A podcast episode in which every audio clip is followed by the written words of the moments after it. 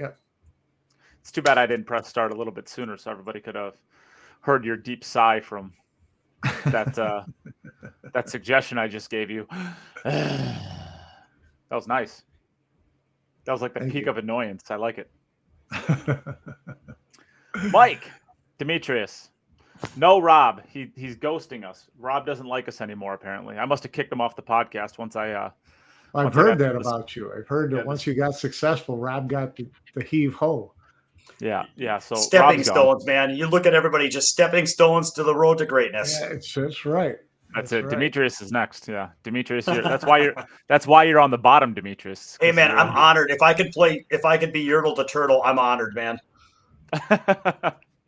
and sometimes you just got to have fun with it. No, I think Rob is uh, Rob is deciding that golf is more important than us again today. He was supposed to be on the show the last two weeks in a row, and once the They've been time pretty comes, nice. They've been pretty nice days, though. Believe me, if I was a golfer, I'd be out too, but I'm not. So yeah, yeah.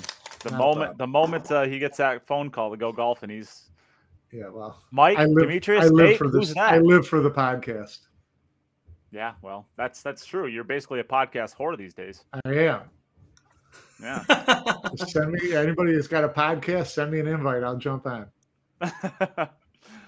All right. Well, uh, I don't know. Let's jump in. I guess. What else we have to do? Um, Yeah. should we start with the the Slovenian Euro Tour? Seems like it's a fun thing to start with. Wow. Yeah, I- you know, it's a Euro Tour event, which nine out of ten only- times would be, you know, okay, it's a Euro Tour event, so and so won. But but really with with Pia and Josh taking the two titles, that's pretty that's pretty cool. I mean, that's, you know, um, winning the men's and women's tournament. I can't think of that ever having happened before. Um, and certainly not in an instance where, you know, he didn't—they didn't get married when Pia was like already a star, right? Josh was already the up and coming star, but she has worked herself into winning Euro tours after her marriage to Josh and learning how to play and play him, sparring with him, and getting that mental, you know, edge that she needs to play. I mean, that's pretty cool stuff. You mean she worked herself into it after Josh's marriage to her, right? Hey, however they want to frame it, I'm good. Yeah, I'm a I'm a big Pia Filler fan. I'll tell you, the first time I really got to see her play was that she played a challenge match against April Larson. Yeah, And I believe that this was during isolation, and they played Yeah. a ghost challenge match to 50. And before that, she had had a, uh, I think it's still on YouTube. She had played a race to 15 against the 10 ball ghost in Roy's on Roy's basement. And I watched her play, and she opened up and, and, and you know ran the first five racks playing 10 ball. Um, and and I was watching her play, and I was like, you know, I was immediately a fan of hers. Uh, I I feel that her and you know the the person that she has a lot in common with, I think, in the way she plays and the way she approaches the game is uh, Margaret Fefilova.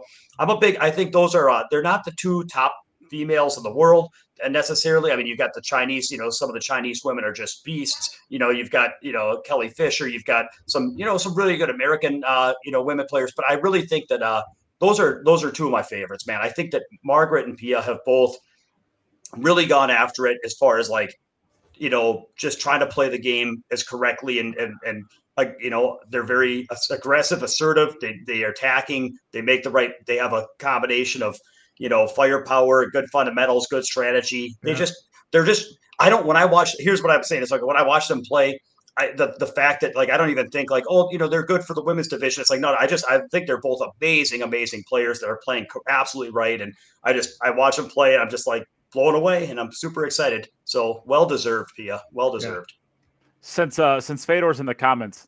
All right, Fedor, here's a here's a hypothetical. You and Christina versus Josh and Pia. Race to 100. Who wins and what's the score? How much fun would that be to watch? Scotch doubles. Wow. Federer go all in right now. I mean, he he he'd post the money right now, no doubt about it. But I am talking about married couples, not talking about boyfriends Sure, and of course. girlfriends, right? So uh, as soon as Federer shows me the marriage that- license, I'm done. For that and action, maybe, Christina can maybe win Fedor will the- drop. maybe, for, maybe for that action, Fedor will drop to a knee. Who That's- knows? that's right, that's right. No, He's, Federer, he's Federer, and action. Federer and Christina against Pia and Josh would be, man, that would be damn close to just straight up even, right? Well, I, I think that I think Christina I has give Fedor and Christina. she has listen christina has a little bit more experience a little bit i mean she's played talking about you know i, I guess i feel like i've left someone out because for sure christina is uh is also just going after it she's playing in all the events uh, she's played, you know, I just remember watching her play cash games with like Sean Wilkie and and you know she's she I see her at the uh, you know Super Billiard Expo playing. I mean, I just I see her bashing up. I see her playing tournaments, and you know she's she's also mixing it up, and she's been doing it a little bit longer at a little bit higher level. So um, Yeah, definitely, Yeah, that that would be where you would think the edge would be, but man, every month that goes by, Pia gets better. You know, So maybe- turned into a real play. yeah, yeah. I think it's a good match. I, Fedor says they argue too much, so maybe it would depend on if they can. It would depend on if they can give coaching or not. If they if they're allowed to coach, maybe be- wins. If they can't coach, maybe maybe Fedor has a chance. Well, at the very least, we could put an over under on how many games it is before Christina throws her cue down and walks out. Yeah. I I'll t- I'll take the under on that. I'll, I I think Yeah. Fedor does it first. I, I I think Christ- well I'm just you know maybe they'd argue less if you know Fedor played better patterns. You know Christina just wants you know yeah, it's always leaving her to tough shots.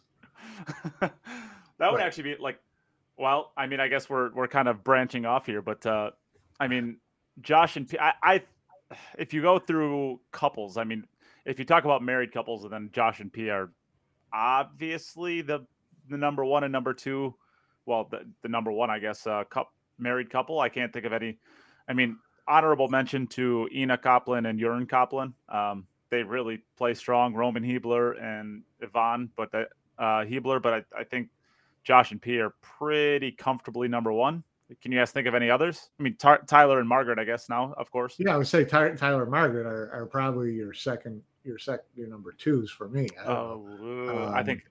Well, yeah, Ina and Jörn is a really, really, really strong player. That he just doesn't play very much. But Yeah. Kaplan is a very, very good player.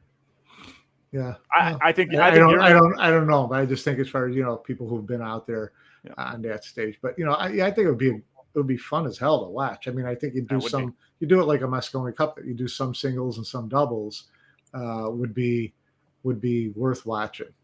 Set it up, you Nate. know, yeah.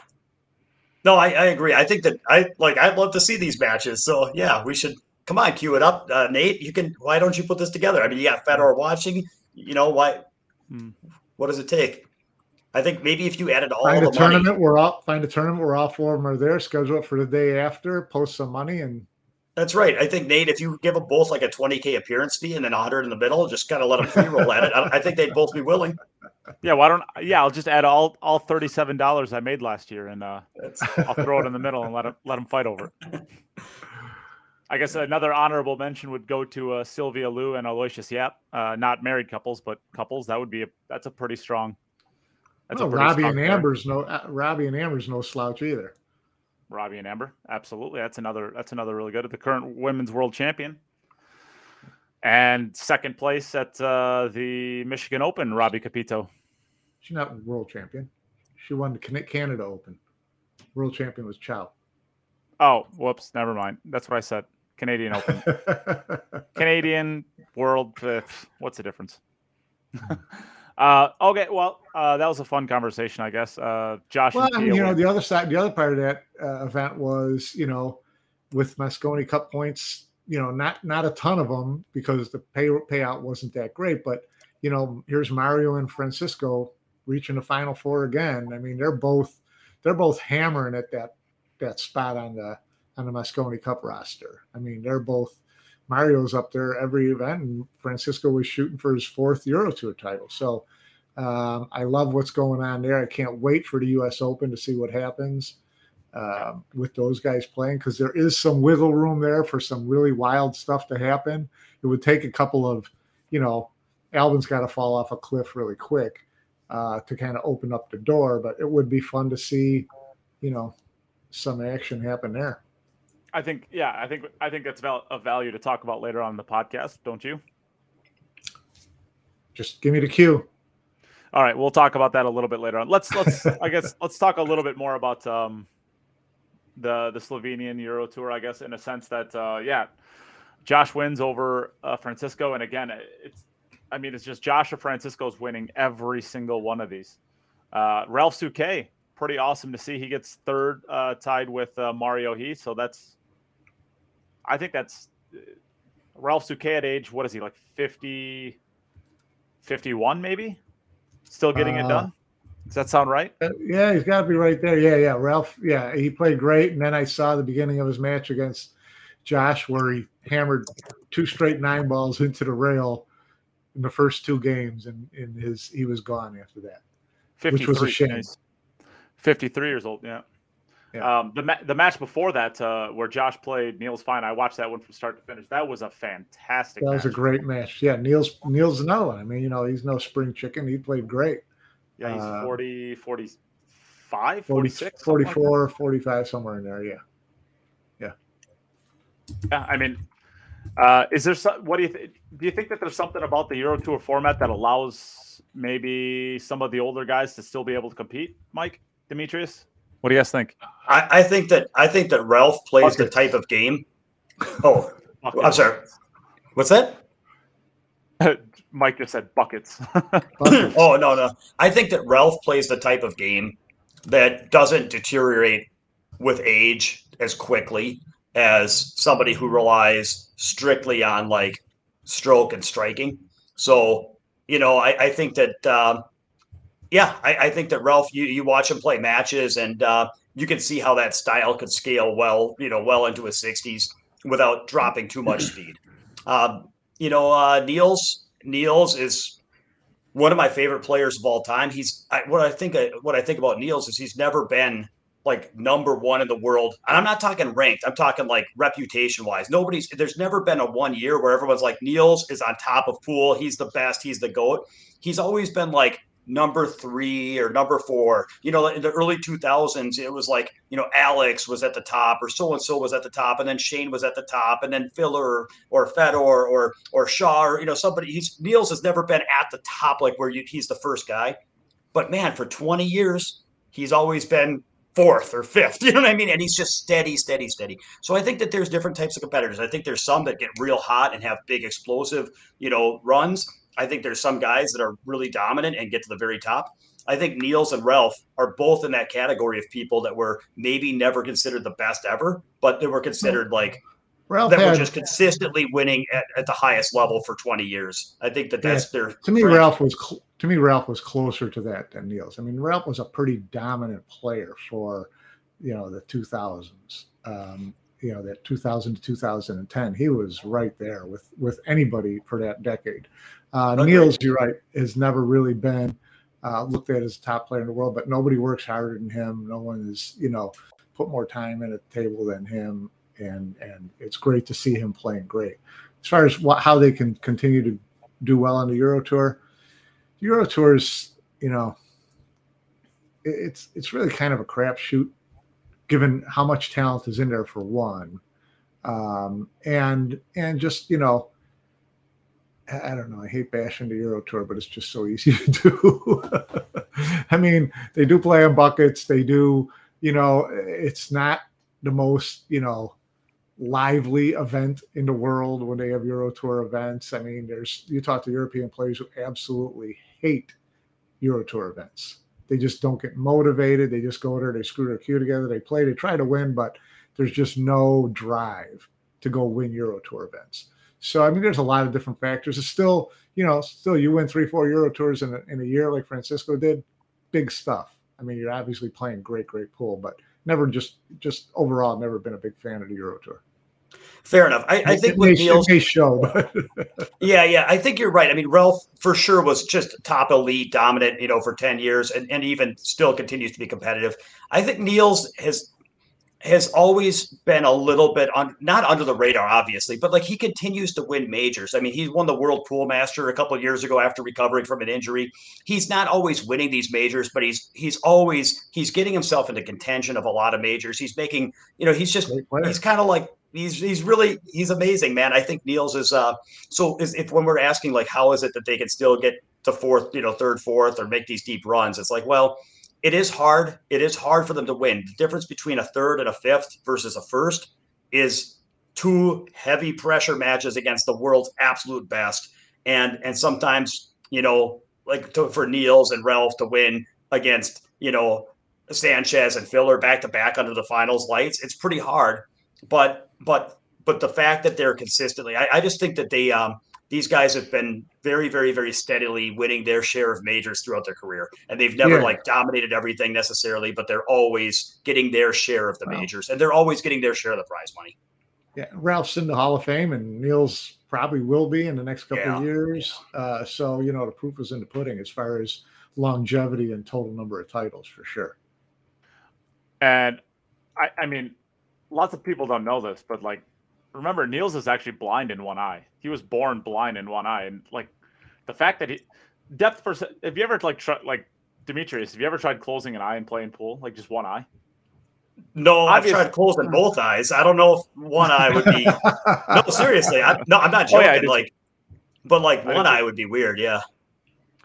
Yeah, I mean, I mean, it, obviously he was born blind in one eye, so it's like you know he's used to it. For 45 years, you're used to it. Yeah. Yeah, he, you know what I have know anything different, but the idea that you know that's not an advantage. It's still going to be a disadvantage. You're just yeah making the just best more to overcome. Situation. I have played on one leg with the uh, with the caveat of it's the flamingo stance. You have to play on one leg with the other leg folded up on your knee. I'm not joking. It's uh if you've never tried the flamingo stance, you know, for people that anyway. you know, my my daughter, my daughter told me I had to quit impersonating a, a flamingo, but I had to put my foot down. No. Oh, do we close out the podcast on that and just like go home or what? That's a total mic drop. All right. Yeah. All right. So uh, we kicked off Rob and we kicked off Demetrius. God, that's a that's bad a joke. One. That's a no. That's no. Stop. All right. Okay, we got to move on. that's like you know okay. with bird puns, two can play at that game. Okay, forget it. All right, we'll move on.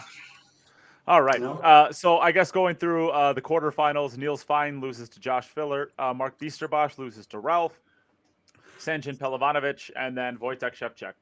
So those are your uh, your finalists. Yeah, you're five to eight. Uh, let's move on to I guess the ladies' side because ladies got to get their shine too. And Pia Filler, uh, I think this is her first Euro tour that she won. Yeah. Yes. So that's pretty awesome. Congratulations. I mean, it's not going to be her last. I'll guarantee you that. And you know what? She beat Ina Kaplan in the final. So uh, Ina Kaplan, like I said, uh, her husband is Jörn Kaplan. The guy plays really. I think his Fargo's in like just shy of 780. I think he's. I think he's in the upper uh, upper 770s. So the dude can play. He just doesn't play very much. And you know, maybe he'll play four or five or six events a year. That's a pretty strong couple. Definitely an underrated one. I don't know. Any guys have any thoughts on uh, that? I well, guess the, the finals, right? Ina and you know, I'm trying to, you know, I'm trying to think about these, you know, married couples, and uh, you know, a lot of times we're looking at, you know, the top men players uh, that can, uh, you know, marry or or couple with a, a very competitive female player. I'm thinking about it the other way. So if one of those Chinese women like Siming Chen, you know, I'm not saying I'm, you know, but I'm just saying like if anyway. Uh, I was thinking of being trying, trying to match make. You're trying to match make could, maybe maybe I could uh, maybe I could vary into some talent and actually be a good team. So, you know, if you're ever in contender, if you're ever in Robbinsdale, Minnesota, doubles. yeah, I also lied. Uh, Jörn is only a six, uh, 763. Oh, Still pretty strong. Geez. Damn it. Fake news. Hashtag fake news. There you go. um, so third, fourth goes to uh, oh geez. Uh, Good luck. Melanie, Melanie Subaglov. And I can do this one. Elul Kabaroglu. I can do that one. I've practiced that name. Uh, Why? Why? Because she played in she played in my women's VG nine event. So I, mm-hmm. I practiced. I made her send me the proper pronunciation. I sat there and practiced it for like phonetic spelling. Yeah, fifteen minutes. Yeah, I I, I did too. Um, Alula, she's so nice. She's she's really a sweetie. Um, I guess any any thoughts on the women's side? Uh, we kind of, I mean, I guess we spent a lot more time on the men's side, but most of that was yeah. just talking about uh, the couples and women's, pools. So. The women's side in the Euro Tour, um, seems to be, you know, really there's there's there's different names in the top four virtually every time. It's not a, a tour that's dominated by one or two players. yeah, uh, I mean, this year I've seen Ina Kaplan's name at the top a lot. Um, same with Pia, but at the same time, the Euro Tour women, and maybe it's just because there's less there's less money in women's pool at this point. But you, you just like Christina Zlateva, for example, is just in Michigan, and right. she's going to be in Puerto Rico. So I mean, like the idea that she's going to the U.S., back to Bulgaria, uh, then to Slovenia, then back to Bulgaria, I would have to assume, and then to Puerto Rico, and then back. I mean, that's a lot of travel costs. Uh, yeah. Did she play? She played in Slovenia. Yeah, she yeah she ended up getting to the quarterfinals. She lost okay. to uh, Mo, uh, Melanie.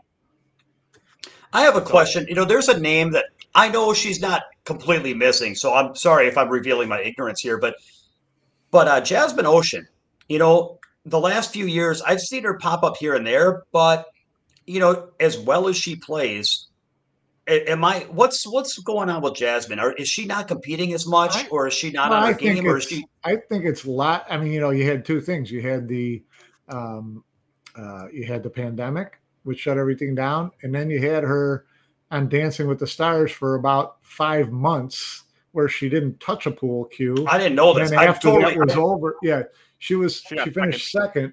in his Dancing with the Stars competition, so she kept going from week to week to week to week or every two weeks or whatever they would do it. And I think she was a hundred percent invested in that during that time. And I think I'm sure the post, um, you know, finals, you know, for the next month, she was probably still had tons of stuff going on relative to that. So uh, what, when was, was this, Mike? Really, she was kind of really checked out. This was last year, right? Wasn't it 21?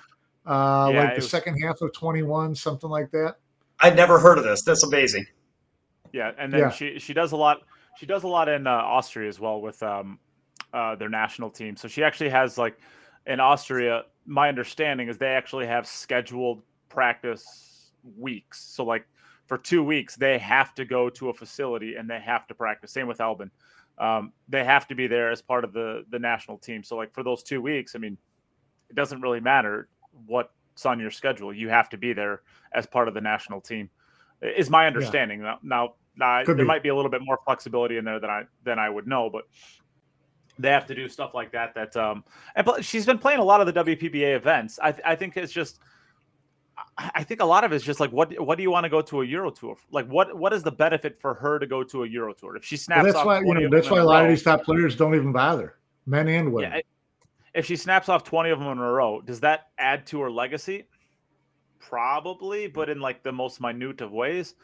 Um, you know, if she wins one, it's like maybe 3,000 euros. You're going to be investing well, was, 1,500 I mean, there was, euros. There was a period of time where, I mean, she's, she's been playing for a while. There was a period of time she was dominant, dominant sure. Euro Tour women's player, you know, for, for years. So, um, this is just, I think, that part of her career where she's like, I don't need to beat my brains against the wall for a thousand dollar first prize with you know 64 women anymore. I'll pick my spots and do what I want to do. Albin's the same way. You don't see Albin playing in all these Euro Tour events. Very, um, very, very, very few. Yeah, he, I, and I he's he's played any for a long time. He said publicly he hates them. Absolutely hates them. It's like a chore to go to them. He doesn't get, you know, interested. He doesn't, you know, I'm sure he tries hard, but he's just not into it at all. So, you know, I think some of these players get to that point into Euro Tours, you know, they don't need it anymore. And if they don't need it, they're not going because it's just. Well, I know that that's why, for me, that's kind of why I don't play the Euro Tour. I mean, if I, I could win a few of them, but then it's like, you know, I have to travel. I have to get up in the morning, and I'm like, I don't know, no, no, no. Five thousand here, five thousand there. The but but seriously, I do think that uh, I do think that Jasmine and Albin, uh, when we're talking about couples uh, playing pool, I, I, think that we overlook them. And anyway, uh, yeah, I, uh, I think that would be a powerhouse couple as well. But yeah, I just was wondering. So thanks for the update on Jasmine. Uh, shout out to Jasmin Ouschan. Okay, good. Did Clearly, being the toughest Jasmine brother. Albin would be a. a well, a I mean, it's a brother wait, wait, wait, wait. I'm sorry, they're brother sister. I, I got, I got their brother sister. I'm sorry. What am I talking about? I'm sorry, guys. I was for some reason I was thinking of them as a couple just because they have the same last name. I'm I'm confused. I was confused there for well, a second. They're too. probably the best brother and sister team. That's for sure. Well, maybe if we maybe, never mind. I was I was gonna say Yeah, just probably bite that one. I'll just bite that one off. Yeah, we'll just it was good though. It was gonna be a just good one. rewind to 2306 minute eight and start again. We were about to go right. viral. Yeah. yeah, I was gonna. Yeah. Anyways, let's move on. um, I don't know. Is that uh, are we good on the Euro Tour? I think I don't think anyone's Oh, gonna yeah, argue more you time than the- we should Euro ever Tour. spend on the Euro Tour. Yeah, I agree. All right. Um, I am going to do some self promotion now. I don't normally do this, uh, but I'm going to. So eat it. Uh, we are going to go to the Mosconi Cup. We have a big group of people. We have 30 people in our group. Uh, the tickets are already sold out, so you don't get any of those. But we put together some pretty sweet clothing that we are going to be wearing in the stands at the Mosconi Cup. And we are going to open them up in case anybody else wants any of them. So I'm going to show the Wow. clothing that we have designed. I know it's awesome. If you would like to go, if you're going to the Mosconi Cup and you want to get yourself one of these just to stand out in the crowd, or if you just want it because you think they look cool, you don't have to be going to the Mosconi Cup to be able to see them. And there are some people in here that are in our group. So Ryan Harmsman, Lil Chris, right there, uh, they are both in our group. Here is the jersey that we have created up. Uh, as you can see, we have to queue it up on front. We got the Euro and the or the the European EU flag and the US flag kind of draped around the back. It's pretty sharp looking. Uh, here is the jacket that we have created. So this is going to be kind of the same theme, but it's going to be long sleeve. And then here is the t-shirt. So we are going to have all of these available. Uh, all you have to do is fill out this sweet form that I did not have readily available because I'm not prepared. But It's all you right. should- We'll give you all the time you need, Nate. that's great. Thanks, man. Uh, here is the link to order these. All you have to do is the Google form. So all you got to do is go through and uh, fill out this Google form, and you can order them. From there, I will send you an invoice on them, and you can get yourself a Oh, sweet put jersey. The you And- put the Google form up on the uh, chat. Well, why not? Yeah, no, perfect. Yeah. Now, are you, on the back where it says your name, could they actually have it customized to say their name, or is it? okay. Yes. Yeah. Yeah. No, no. No, you could you could even put You Dimitri. get one of those. They, they're giving out those little stickers that say "Hello, my name is," and you put your Perfect. name on that and slap it on the back of your shirt. Exactly. Yeah. So obviously these are going to be uh, customizable. I probably should have said that. So thank you, Demetrius. Where it says your name lead on the front. How much lead time to have it customizable, customized, and still get to you in time for the Mosconi Cup? Uh, no problem at all. So what the way we're doing it right now is we're doing a we're doing a two week pre order. From there, they will come to me, and then if you want them to be delivered to you in Vegas, just let me know. Uh, there's a place on the form that'll you'll be able to put that in there. If you want me to ship it, there'll be a spot for you to put your address in, and no problem at all. I will ship them out, but you will have them probably two weeks before the Mosconi Cup. So even if you're heading out there to Vegas a little bit early, like I am, because I'm going to be doing some uh, content with uh, Florian Kohler, which is pretty fun. You guys Wow. gonna gonna have some of that. Aren't you Uh, that coolest guy in school?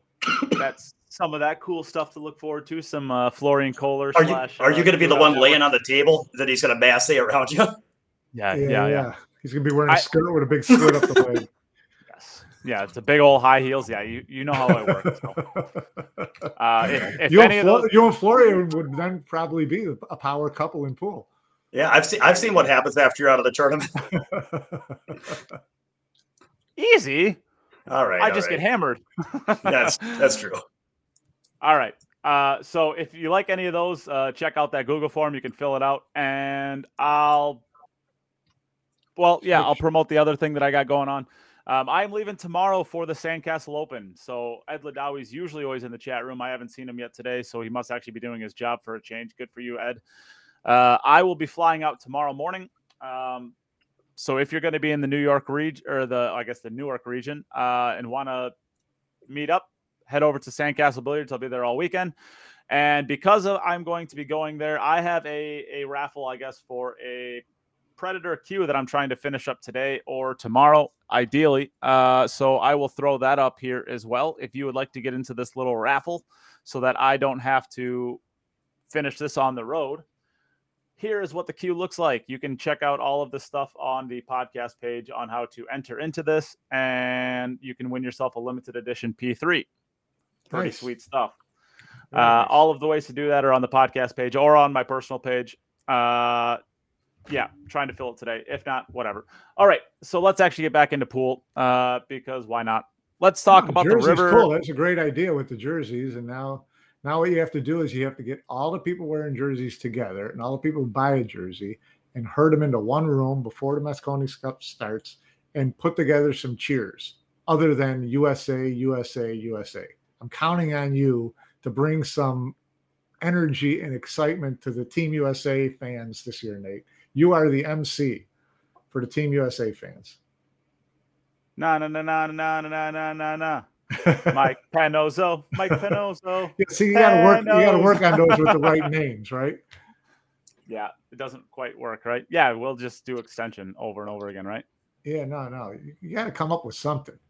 Uh, what, what, my, I'm the Watch a least creative, matches. dude. I am literally the most, like, the least creative person that you're ever gonna find in the entire history of What forever. do you think the European fans came up with all that stuff by themselves? They cheat. They they steal them from the soccer matches. Mm. I'm not even creative thing. enough to steal something. What are you talking about? yeah, we're, we're counting on you. Start coming up with Oh. some stuff. we'll have to try to get hammered. I don't know. We'll have to try to get hammered and do something about it. We'll see what happens. All right, let's move on. Uh, River City Open, I guess. Uh, Fedor's probably gone by now, but Fedor is your 10 ball winner. Again, he just never loses anything that he ever does. So, what a guy. What a player. Uh, he apparently beats Josh Roberts in the finals 8 to 8. So, There you go. it's good. It's good to see Josh- Fedor's finally Josh finally getting the him a handicap. couple games or what? Yeah, it's good to see Fedor's finally getting the games he needs to uh, to win a tournament. Uh, Right. Must have been getting a game or two on the wire. Good for him.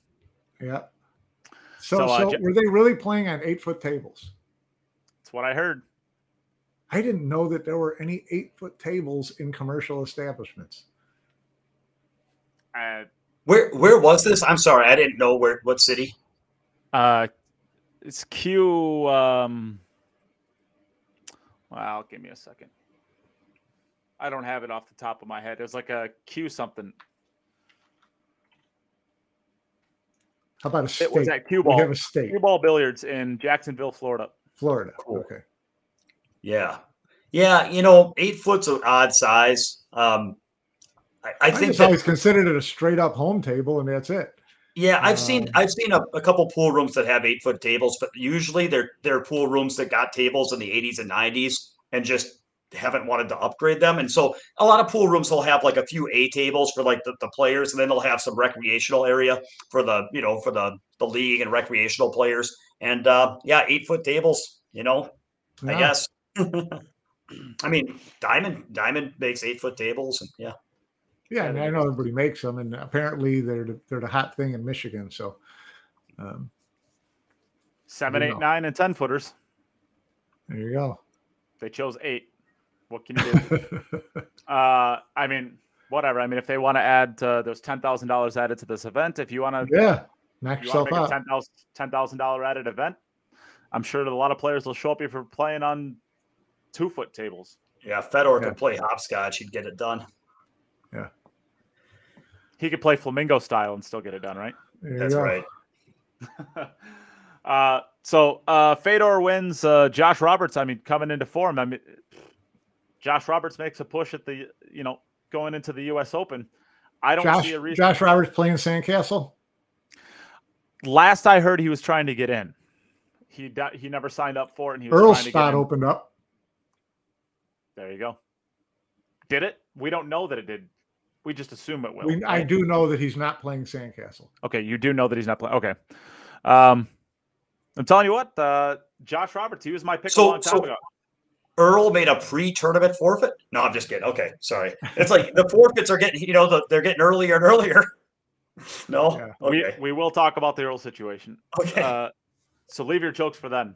But all right. come up with them then. They're good. Yeah. Okay. Uh, so John Salim, uh, third place. Uh, fourth place goes to. Sorry. Uh, yeah. Yeah. Uh, fourth place goes to. Uh, or third place goes to Jeremy Jones. What? oh, I'm looking at the banks now. Okay, I'm confusing myself. Here we go. Let's go back to the ton ball. Whoopsies.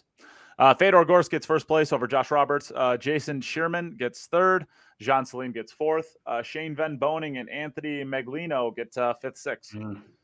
Some, uh, mm, I guess there's Justin Hall's in there, um, way down towards the bottom. So it wasn't a super top field, but there's some pretty good players. Raymond, uh, Raymond Linares is in there as well. A potential outside chance at uh, uh, Mosconi Cup bid. Jeremy Jones. You know, I don't know. We can talk about it quickly. I guess. Uh, any surprise? Fedor wins again. No, no. I um, he's he's on a tear. You know, uh, one thing I wanted to mention is Jean Salim. I haven't seen his name as often as you'd think I'd see it. Uh, as well as he plays, is what's he been up to? You know, I mean, he pops up now and then. I, will tell you how I met him is I played him in a tournament and I got run over. And uh, I mean, I I guess I played okay or something because I, I, lost like you know eight six or something like that. And afterwards, everybody came up and told me how well I played and congratulated me. And I was like, they congratulated me for getting the six, and I was like, I I, I was totally perplexed. And then later, I kind of understood like, oh, they think he's some great player, and I, I held myself well, I guess. But like, I just I just never been congratulated for losing before. So that's how I got to know Jean Salim is my point. And then he's gone on and he beat uh, Vilmos Földes in a big money match to 75. And he was playing with Danny Smith at Derby and he was like up and coming. And then I haven't seen him for like three, four years hardly. What's he been up to? Anybody know? Not really. See his oh, name played in uh, then, but not not played in my VG10 2.0 event. That's right. He's he gets them good, man. Holy smokes! It just, I guess, Okay, but anyway, no, Fedor, uh, great. what, what, else is there to say? He did it again, Britney yep. Spears style. there was also uh, there was also a nine ball or a nine ball banks event. Uh, Josh Roberts beats John Salim's John Salim in the finals. Uh, Jeremy Jones gets third place in that. That's pretty cool to see. Jeremy Jones beats Fedor Gorst. Of course, it's a race to three, so it's not exactly a crapshoot, but it's not exactly a long race even for um, even for nine ball banks. Uh, Fedor or uh, Shane Van Boening and Justin Hall get fifth, sixth. Bit of a surprise, maybe seeing Shane finish so low in both of these, uh, given the fields. But you know, maybe he's still coming back and a little jet lag from his time at uh, the Philippines. But I honestly, I would I was expecting him to come back and just be in top form. Yeah. Any surprise there? I, I think mean, it's desi- I think it's desire as much as anything. I mean, you know, how how much was he geared up every morning for, you know, do you think he was practicing in Jacksonville, Florida, you know, as hard as he was, as hard as he does, you know, at a US Open or an international or something like that. So, I mean, no excuses, but just curious. Yeah, and it's it's really it's really easy to drop a match pool. I mean, uh, you know, like of course the the desire is there too, but also, I mean, we don't know who Shane lost to. He could have lost to Fedor, and then and then the thing about it is half the time when Shane plays somebody that's not his level, they might get nervous and dog a bunch of shots to him and kind of give him an easy match. But the other half the time, people just like I know that I have to play perfect against this guy, and they do. And so, you know, when you get guys like Roberts and Meglino and Salim playing banks or something, it's like yeah, no, he doesn't have to win every set against those guys. Not when they're fighting for their life and playing their best. And these guys, because those guys are all not just playing, but they're all deep in the tournament, which means there might be three other guys like Josh Roberts that didn't make a deep run. Like, for example, I'm not saying they were even in the tournament, but like maybe Billy Thorpe was having a bad day, but meanwhile, Josh Roberts and John Salim are playing their best. So you're playing these guys at their best when they're feeling good, they're used to the table. It's uh, you know, yeah, it's it's and it's a weird game, you know, Banks. So yeah. Yeah. Uh, yeah, he lost to Fedor on the B side and he lost to John Salim on the A side. So yeah. Okay, well, uh, any closing thoughts on the River City Open?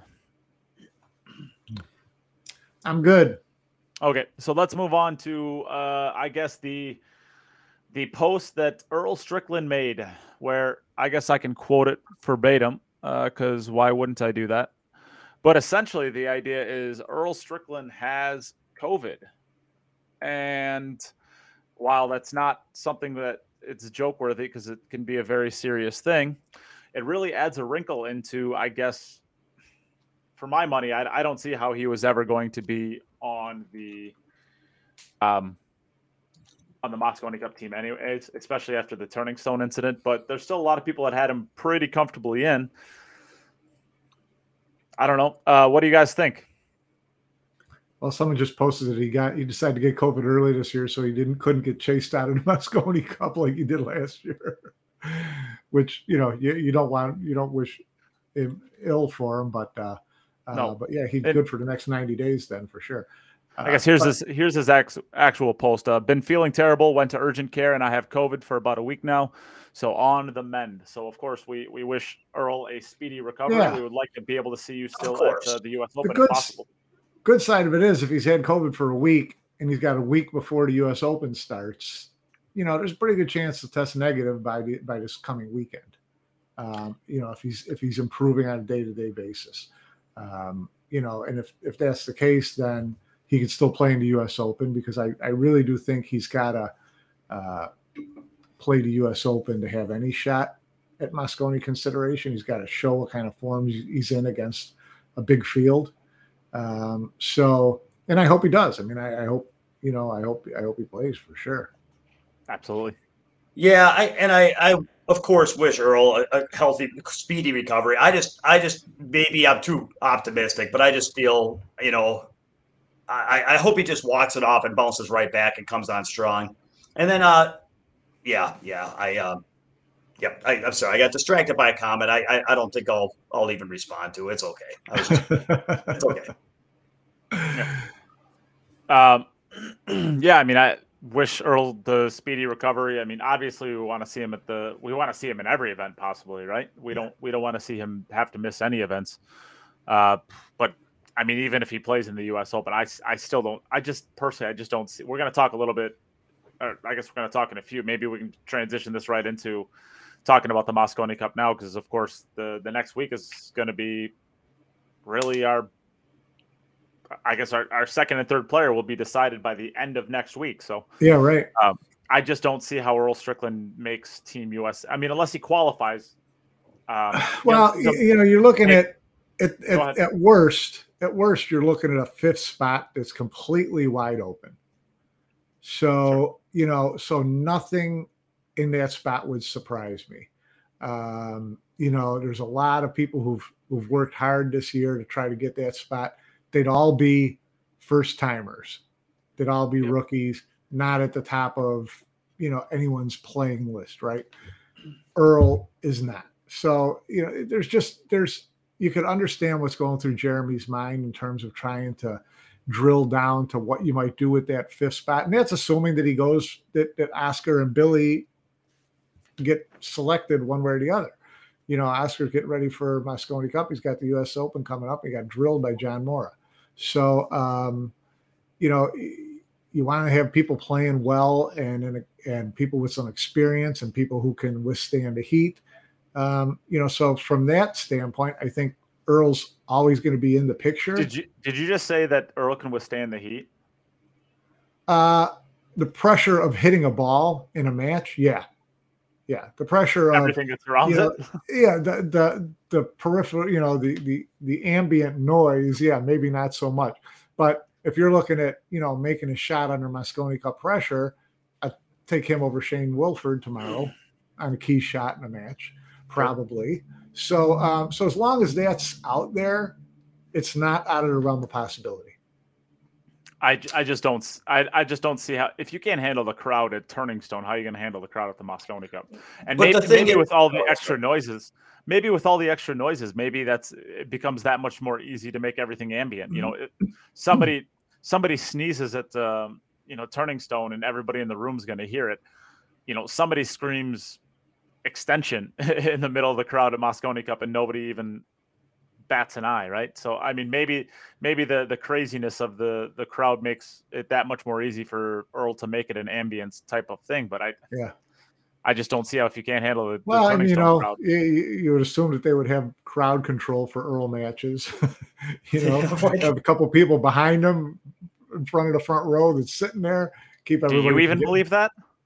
Do I believe it? Um, I don't. I don't think I don't. Th- if he gets picked, I don't think Matchroom wants to see a, a, live TV show go off the rails.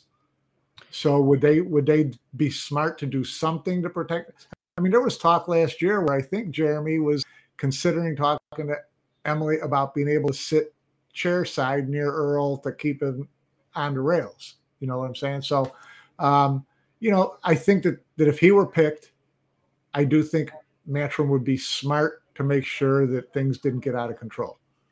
Well, I think that the uh, they've seen what happens. They've they've seen what happens when it does in previous years. The last time being, I think, 13, which was just an awful experiment. Um, and so, um, you know, there, you, would have to give that some thought.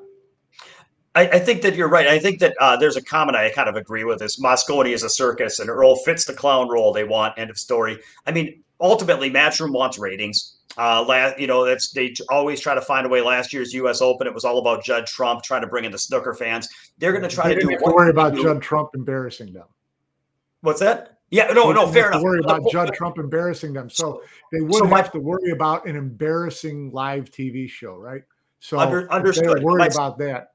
My point is, is that they want a mix. They want, you know, they yeah. don't want an Earl that's going to start like destroying the event.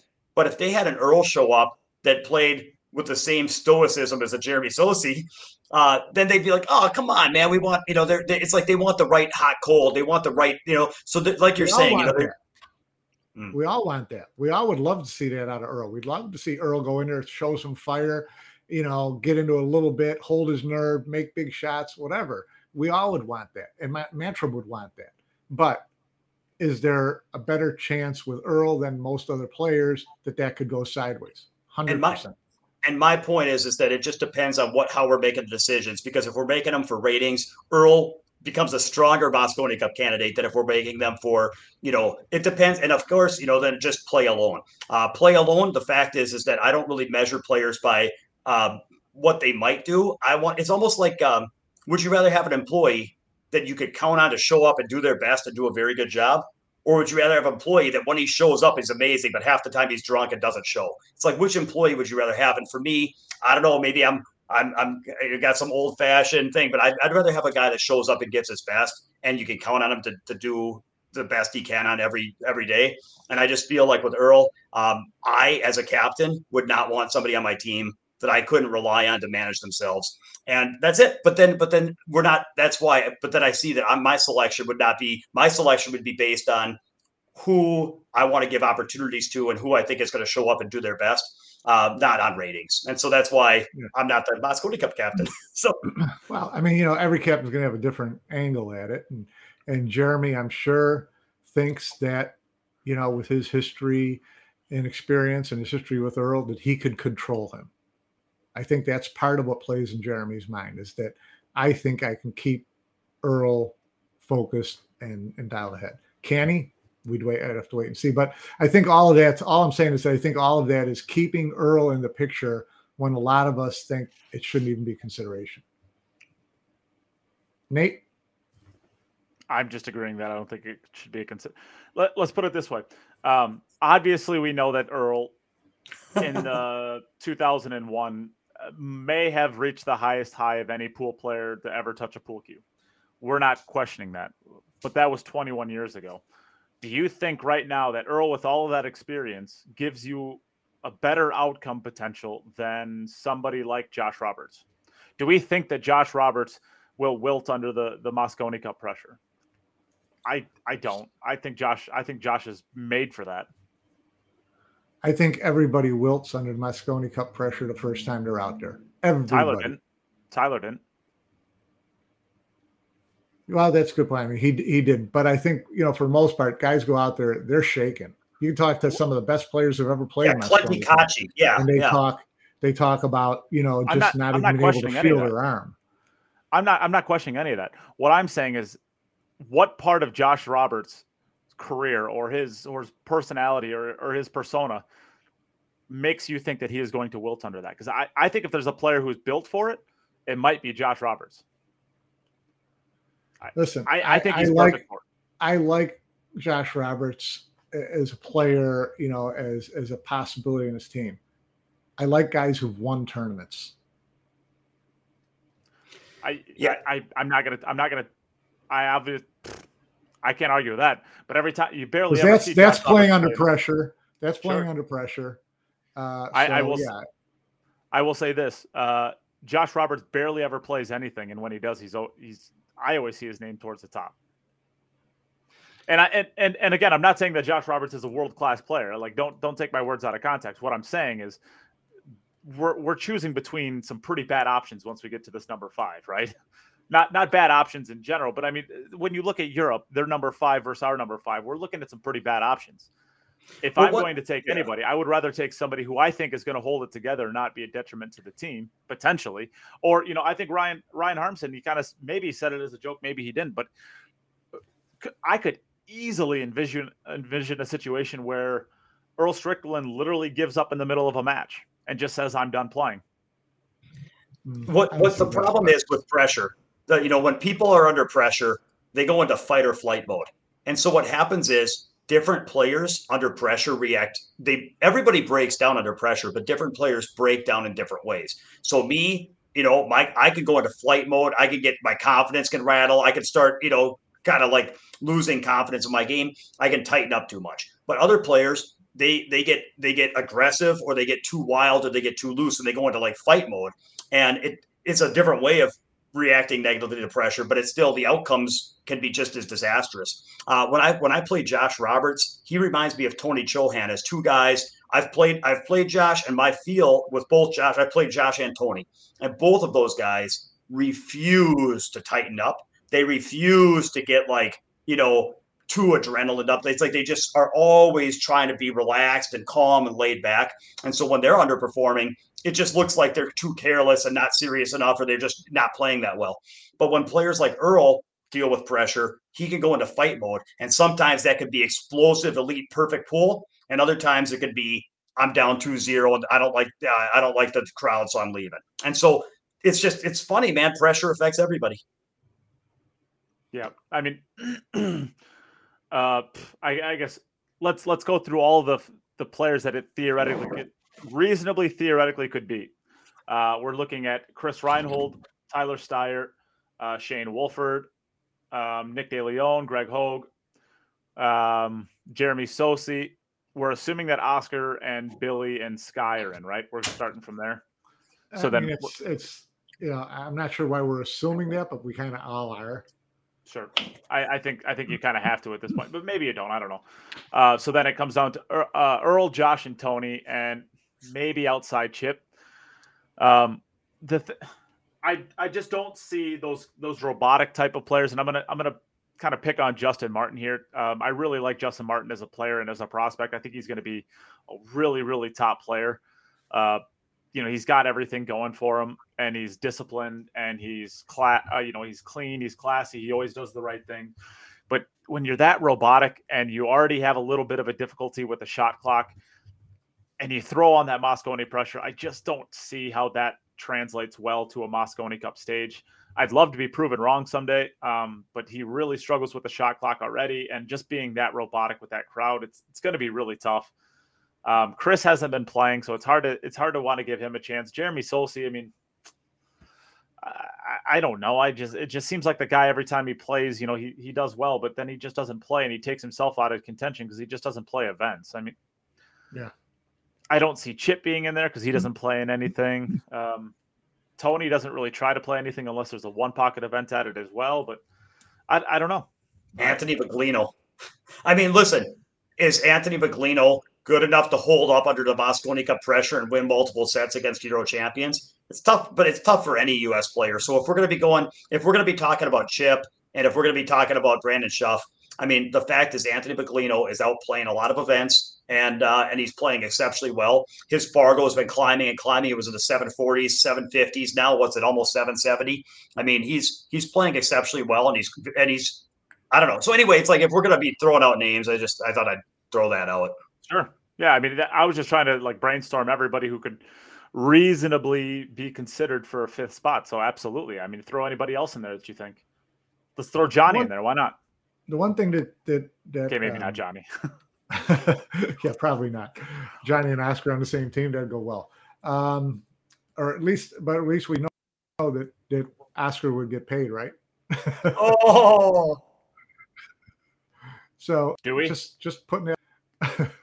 but um, you know, I, I don't know. The one thing that, J, that Jeremy has going for him is that if Oscar's on the team and he picks Billy and Shane and Sky, all four have played Mosconi Cups before. So he could take a flyer with someone who hasn't played before.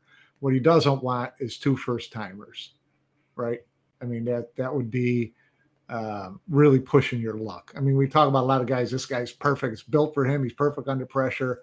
You don't know till you get in there. So um, I do think that that if that if Oscar does sew up that points, that third point spot or second point spot in um, at the U.S. Open, then I think he it gives Jeremy a little more flexibility. Yeah, how how crazy would it be if we end up uh if it works out to where well we don't know until until the end of the I mean let let's let's go into I guess the uh the actual world rankings because I I mean I guess that's where this is all going to start at to begin with. Um on the USA side, uh you know, not much has changed. Uh, Oscar got or um Nick got a little bit of a bump because he went to the all the events overseas. Right. Um, but let's see here. Uh, so Sky Woodward is currently sitting at second still with 6,250. Uh, Shane, I know. Shane Wolford is sitting at third with 5,505. Nick DeLeon is in fourth with 5,170. Greg Hogue. So whoever is, whoever does better at the U.S. Open is is and even yeah, and even if they're not on the hmm. list, like if I had the run of my life at Final Eight to U.S. Open, I'd end up in the Mosconi Cup, and I'd be like, "How did I get here?" that would be yeah, I mean, that's yeah. funny. It's not. I mean, it's not completely unrealistic, right? I mean, well, Yeah. maybe getting top eight is unrealistic, but you know, you you might have a, a good. You might. I'm just saying. My point is, my point is, is that it's my point is, I was agreeing with Mike is that everybody's still live when the prize list oh looks God, like it's that. Just yeah, when when you're in third place it's six thousand dollars, just get yourself to the you know final sixteen, and you're like right in the right in the thick of things. So you know, um, Is it that easy? Maybe I'll play. Maybe I'll jump in. Is it that Well, easy? yeah, but just what's not easy is for you know, given history and the current state of affairs in the U.S., is American players making the top sixteen. That's not easy. if I do if I do run deep at the U.S. Open and back into the Mosconi Cup team, I'm going to make history. I'm going to get up there, leg the ball, and then when I'm up there to break and the camera's staring at me, I'm just going to piss my pants. That's I'm just that would be great. Talk about ratings. I'm gonna- Yeah. You aren't know, cool it's- unless you pee your pants. that's right. Yeah, that's I mean, right. the U.S. Open is going to be for for American pool fans. It's going to be a great sweat, right? Because it is just like wide, wide open. I mean, trying to think of where where you know six thousand. What's what's the difference between Sky at six thousand and Sky is would be the third point Sky, right? Because Oscar's ahead Yeah. of Sky, right? Yeah. So, And so then let's Greg say Sky is at six thousand. Who's at four thousand? How many people between Sky and four thousand? Uh, well, there's Nick DeLeon at well five thousand one hundred, but then there's Greg Hogue. Uh, there's Billy Thorpe at forty three hundred. There is Okay. Danny Olson at thirty. So basically, you're saying any of those guys finishes 17 to 32 and gets 2,500 bucks, depending on where everybody else goes, they're in the picture. That's So really, cool. You know, if you're an American player and you finish 17 to 32, if you're in, if you're above four thousand dollars at this point, you're in the conversation. That's wild. well, T- I Tyler mean, how many Americans do you 30 think? How many Americans do you think are going to make? If you had to put the over under on Americans making the final thirty-two, what would it be? And if you had to put the over under at Americans making the final sixteen, what would it be? Well, if I'm if I'm trying to get half on each side, I'm taking one and a half for the top for the top for the final sixteen. I'm taking one and a half for the so final maybe thirty-two. two players, and assuming one of them Shane. So one player maybe makes the final sixteen. Maybe three players make the final thirty-two. I think that's high. I'd say two. Two. I mean, if, so- if you if you set the over under at two and a half, So if you're if you're if you're one of those guys, if you're the one guy Tough. who makes that 32, you could be in. Yeah, Demetrius, if you had played every event, do you re- like if you had played every event like some of these other players? Do you realize that you would probably be like the person we were talking about as getting into this? Yeah, I'd be well. You know, that's um, You'd be having to pay him to be on the podcast. moments like that make me mourn and for uh, U.S. pool that that's the case. but yes, Are you on this list? Have you played any events, Demetrius? Are you on this list at all? I don't. I haven't. So I've played uh, three this year. Oh, you I are. both- I don't You know. are. Am I? You're 224th. You're at $400. Yeah. puts what you did I play? I played. Well, I don't know which You events finished, count. Like, you I finished five and I through played- eight. You're right in there. You finished. I played Derby and I you're up played a there. couple turning stones. I've been busy, man. I've been working a lot. Next year, I am going to play more events next year. Um, I just got overscheduled and the anyway. Yeah, I uh, good stuff. Congratulations. You are uh you're about $4,000 if you'd if you'd if you played one event in this, if you'd have 10 times that, you'd be sitting in third place. Hey, man. Right. Yeah, it's uh. I'll That's tell you what. All you got to do is finish five through eight. and You're in. Yeah, it's it's not. I'll tell you what though. To be fair to these players, those numbers are pretty low. But to win five thousand dollars playing pool, I mean that that's like a lot of great playing. I mean, you could you could go get nine rounds in on the nine ball at Derby and make a final five, fifth, sixth at Turning Stone, and then you could go to like some uh, you know you could go to some some other event and, and and and get all the way down to the final four and maybe end up in fourth place. And at the end of it all, you got eighteen hundred dollars in prize money, and everyone's like, "Man, you're, you're not doing that well." No, It's like, yeah, well. uh, You know what? You have to win a lot. You know, and it, for people that are winning tournaments like Fedor, it adds up to six figures real quick. But if you're fighting and know. taking third places and seventh places and ninth places, you can play it. You can play a lot of great pool and end up with two thousand dollars. That's all I'm saying. So I don't want to minimize what those guys have done because it's, Look at all easy. the European players that are over 25, 30,000, $25,000. well, that's, yeah, So I get it. they're, and they're all playing the same events everybody else does. They're all finishing up there in the in the money. Well, there's So no question. It can be, it can be done if you you're at playing guy- well.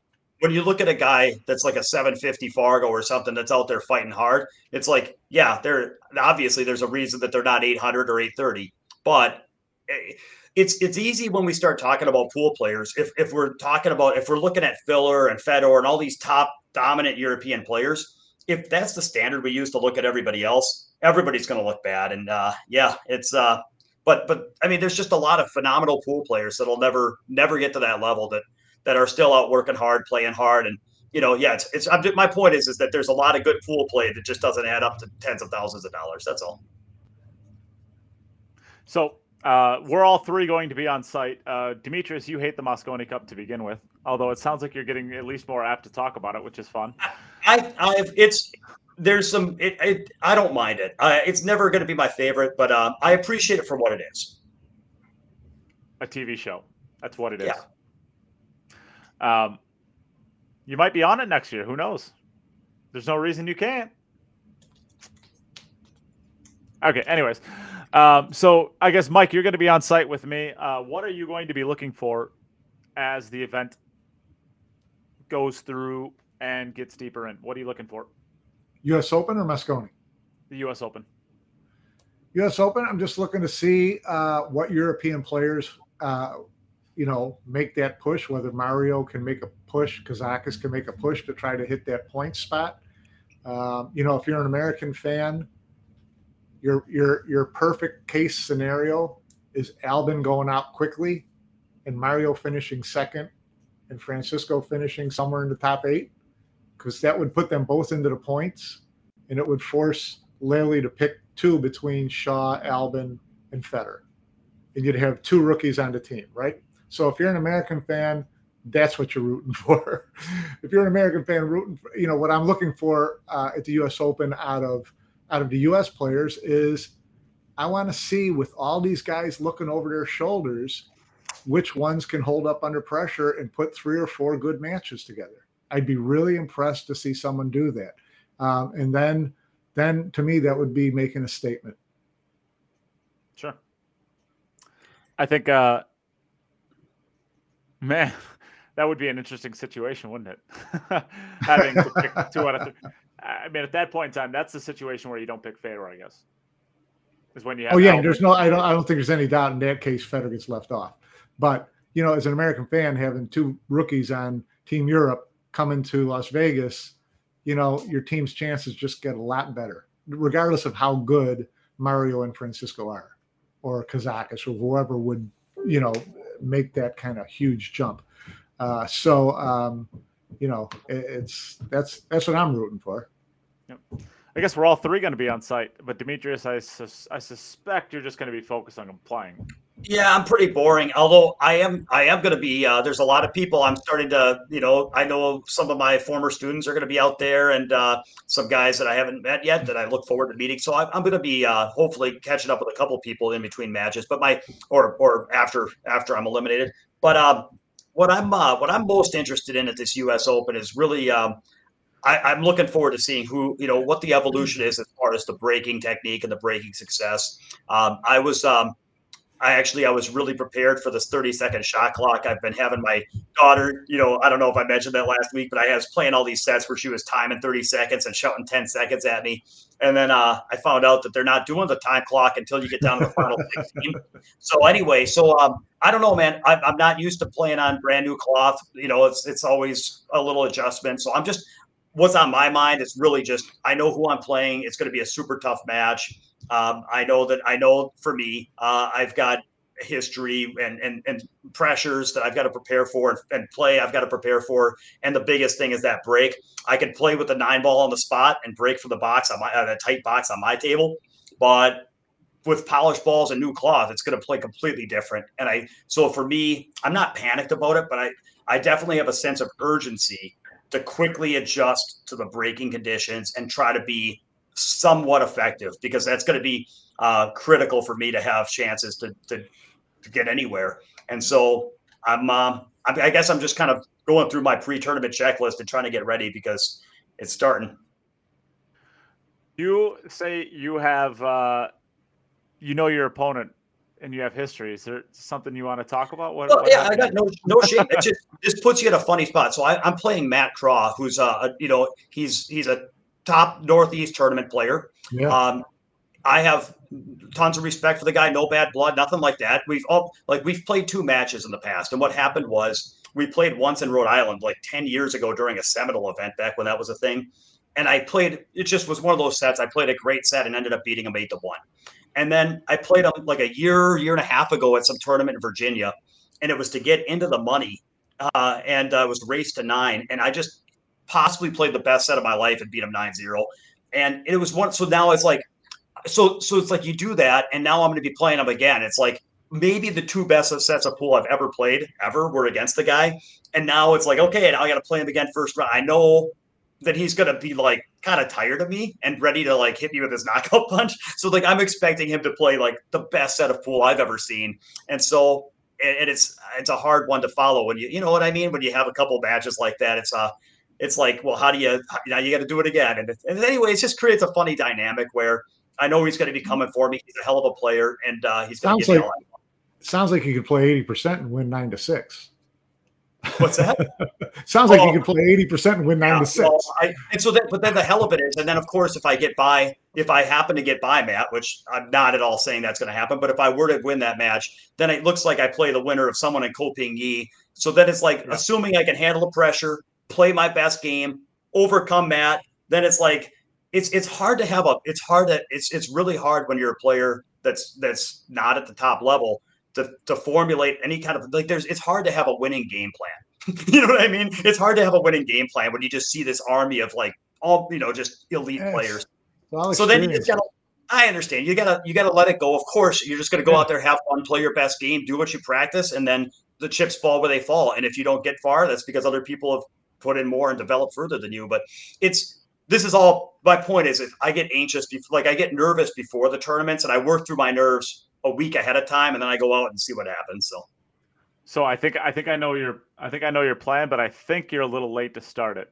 What you needed to do was grow out your beard to here, and then right when you're about to play Ko Pin Yi, you you tag in uh, uh, Al Yousef to uh, to, to yeah, play yeah, for you. And exactly. You, you, you guys say. look exactly alike if you'd have your beard down to here. And then, you know, you got a real swing at it, you know, you just let him play for you. Yeah. Yeah. And so, and then, okay.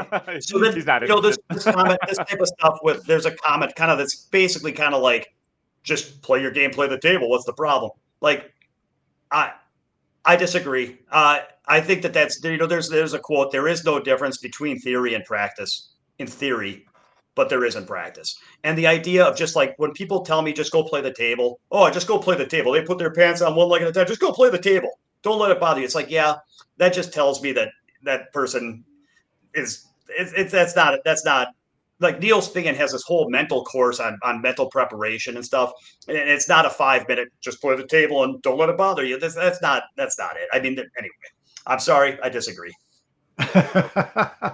well, yeah, I yeah, if the game was uh, Fedor's made like two hundred thousand dollars this year uh, on people who say just play the table. So that's right. I, I, think I think just play the table is about just, the equivalent of saying.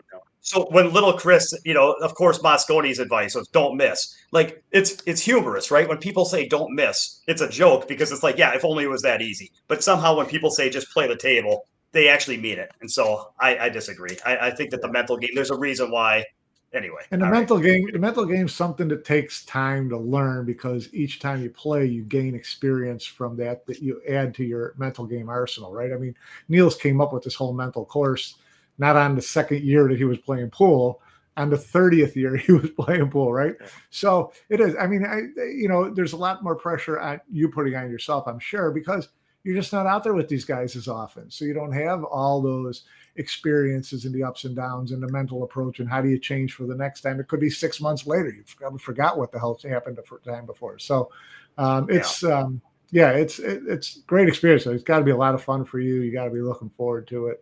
Um, anxious to see how you do. That's right. That's exactly what happened at Turning Stone. Is I hadn't played for six months, and what? So basically, how I look at it is, if you if you hadn't played one pocket for a year, and then you played a one pocket tournament, it would be a little bit weird. Like you, you know, there's certain things where it's like after playing a bad set or two and you're selling out some banks and you're not really used to being in this spot and you're not comfortable hitting certain shots, you might play a little patchy. Or if, for me, if I go and play in a really, really, really tight table, like a super shimmed up nine foot with like trapped out pockets, my first couple hours playing on that sucker might be a little rough. And then once I put in a rough session or two and I kind of get used to it so that every shot doesn't psych me out and I'm kind of budgeted for the right level of adversity on every shot, you kind of acclimate a little bit. And so I think pressure is no different. When you're playing under a lot of pressure against top players, when you're playing in your basement and training, you don't face the same types of challenges that you don't have the same thought about you know man if i win this game i have a shot to beat so and so or if i miss this game he's never going to let me get back to the table. Or man i'm down if i don't i'm down 5-1 if i don't win from here i might not get another chance. Like yeah. the, you're not going to be thinking those same thoughts when you're in your basement. So when you go right. play in a tournament you're going to be dealing with adversity that you're not used to overcoming. And so when, when people are competing a lot to mike's point you're used to those situations and you're seeing those situations a lot. And so when you start having those thoughts, you're like, yeah, yeah, that thought again. I know what to do here. Oh, yeah, yeah, yeah. I remember last time I let that thought derail me. You know what? Let's just do it right this time. That'll feel better. And and little by little, you have strategies so you know what adversity you're going to meet mentally and you have plans on how you're going to respond to that. But when you haven't been facing it and you don't have a response for it, um, I, I look at it like I guess there's in, in summary, there's two ways of handling mental game. Some people just say, mental game, mental game. I'm just going to go hit balls and I'm fine. It doesn't it doesn't exist. And for me, I'm like, no, it's part of the adversity of the game, and I recognize that it's there. I know what I'm up against. Uh, I've done it before, and it's not easy. But I, that's that's why I love to play is because I like to challenge myself, and I'm looking forward yeah. to facing mental challenges as well as the physical challenges and see what happens. Yeah, sure. Yeah, it'll be fun. It'll be fun. Okay. Well, I'll be looking forward to watching you play some. You want to say something, Mike? No, he was talking about his draw, picking Matt, and then he played Ko Pin Yi. I do want to point out how excited I am to see round four potential of Federer playing um, Josh. They would be sure. round four on the winner's side. That would be that that that's a that would be something to watch.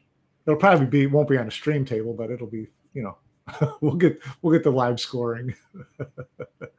uh, is that is that true? Because that would be the last thirty-two. So when when are they doing? Well, they'd have one. The winner of that, I think, would get to because they're pulling sixteen. You have to get to the final sixteen on the winner side, right? And then the other final sixteen comes from the loser side. Isn't that Finals. right? I well, yeah, they're they're doing the single eliminations final thirty-two, right? Yeah. So right. so, so you get to 16 on the winner side, 16 on the loser side, and then redraw. So the winner of that match, I believe, the fourth round match would get to that 16 on the winner side. Well, I'm looking at the fourth round in. So the initial round, and then the winners one, winners qualification, and then the last 64. Um, so the fourth match. So you're saying the last 64 match? Yeah. Okay. To to get into the final 32. Okay. Sure. Why not? It'd be fun. Yeah, there's. I mean, there's there's going to be. A, I mean, there's a ton of really early on rounds that, you know, some people got some good draws, some people got some really bad draws. Um, there's some good second and third round matches for sure. Some really good, yeah, some really good second round matches. Um, I mean, when you when you have a field like this of 256 players, there's there's some dead money in there. Um, of course, you know, there's oh yeah, 256 I don't want, players. There's a little bit. Yeah, yeah. I don't I don't want to like the whole first round. well, yeah, I don't want to pick on the guy that um, I don't want to pick on the guy that played. Uh, was it Judd last year? Was it Shane? Um, they did a whole piece on him from a, just a local from it the was area. the guy who played Judd. Yeah, he, he, I mean, he plays okay. He plays fine. He's he's a good. It, he's a good. an APA seven, right, or something like that. Yeah, I'm getting yeah. high rolled by the chat. That's great. That's fine. Well, I mean, someone needs to start their own podcast. That's what. That's fair. Uh, yeah, I mean, I you could. I don't know. Maybe when you're out on the road, you can set up a challenge match. You guys can can play a big set. Hey man, I've played. I, you know, I'm willing to donate, man. I like getting better yeah, I mean that, that could end up working out. You know, set it up, find out. You know, let us know where you're at if you want to play a big set when Demetrius is around. I'm sure, I'm sure he'll uh, he'll re, you know reluctantly adhere to it. So, all right, uh, yeah, let's uh w- next week. I'm not sure when we're gonna do it next week. We should probably do it maybe on Sunday night or maybe Monday morning or something like that for the a podcast if we're gonna do one. I'm gonna be Atlantic City Sunday, so I'll be there Sunday afternoon and Monday. Monday I'm gonna be buried, but yeah, so may- maybe we can do it on Sunday night. We could sit down and just you know chat about things. Um, not exactly sure when when we'll be able to, but um, I know I got to set some stuff up for uh, the booth that I'll be working at. But uh, you know, we'll we'll figure it out. We'll we'll figure out a time that works next week. Um, what booth are you working at at the Open? The onboard onboard one. Oh, nice. Yeah. Uh, am I playing the U.S. Open? As of right now, I'm not planning on because I'm working at the booth. So that one. So if you if you're there, swing by the onboard booth. You'll see me. Bring booze, ideally, um, in the form of beer. Uh, I do take bribes, beer bribes. So go ahead, bring them. Um, I guess that's that's. I guess we can mention that uh, Oscar uh, lost to John Moore again. I I mean, it's not a huge surprise. I mean, John Moore is playing probably the best pool of his life he right now. Drilled him, man. What was, was like the score? Five to twelve. It was like twenty-five to twelve or something, wasn't Yeah. it? It was bad.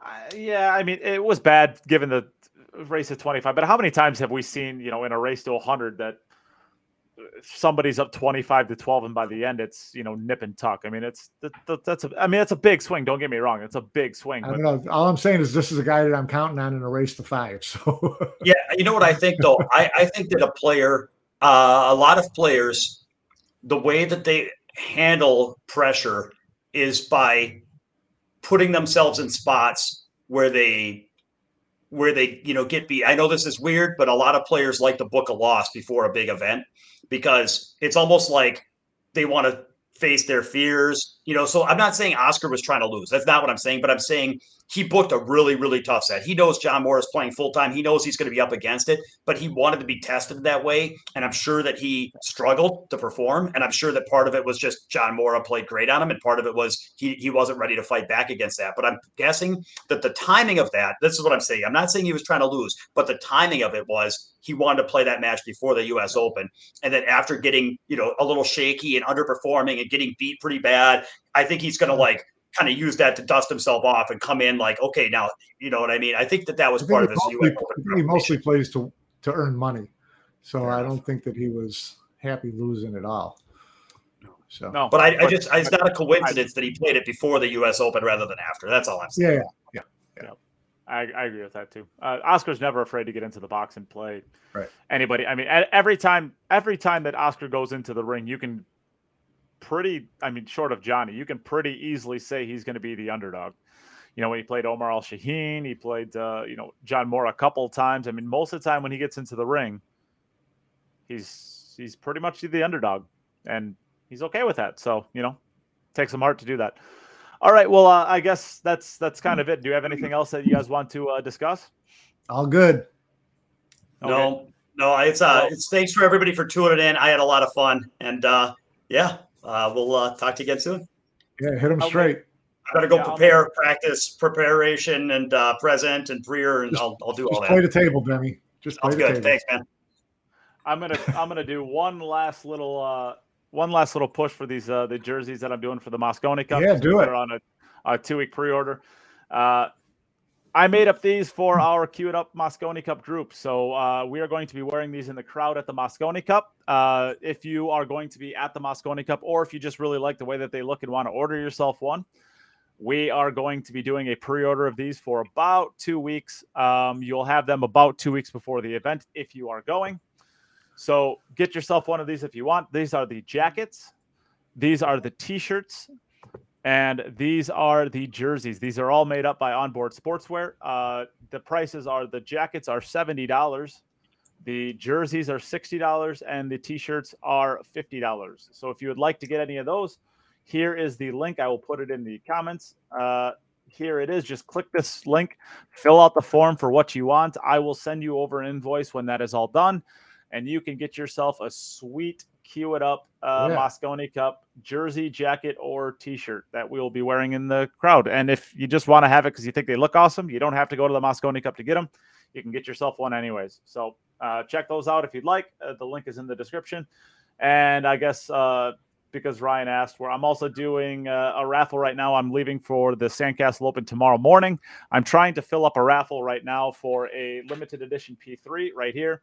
So if you like the look of this cue, you want to try to win it, uh, head over to the Cue It Up Network page or my personal page, Nate Mindham, and uh, you can check out all the ways to get involved with that raffle. Uh, just trying to get it filled for tomorrow so that I don't have to worry about it on the road. Yay! So, click all right. The link, other than that, click the link and look like you belong. Yeah. Let's go, kids. Yep, that's it. The five P's, something like that. All right. That's right. With that, I will see everybody next week uh, on site from the U.S. Open. Um, Cool. I guess we'll all three be there, so maybe we can all sit down. Maybe Demetrius, you just want to focus, but uh, we'll see. Yeah, once I'm right. once I'm out, I'm sure we can do like a second half of the week kind of update or whatever. Yeah, yeah, yeah. That sounds good. Sure. All right, sounds good. Uh, then thanks everybody for tuning in. We'll see you next week. See ya. All right. Take care, boys.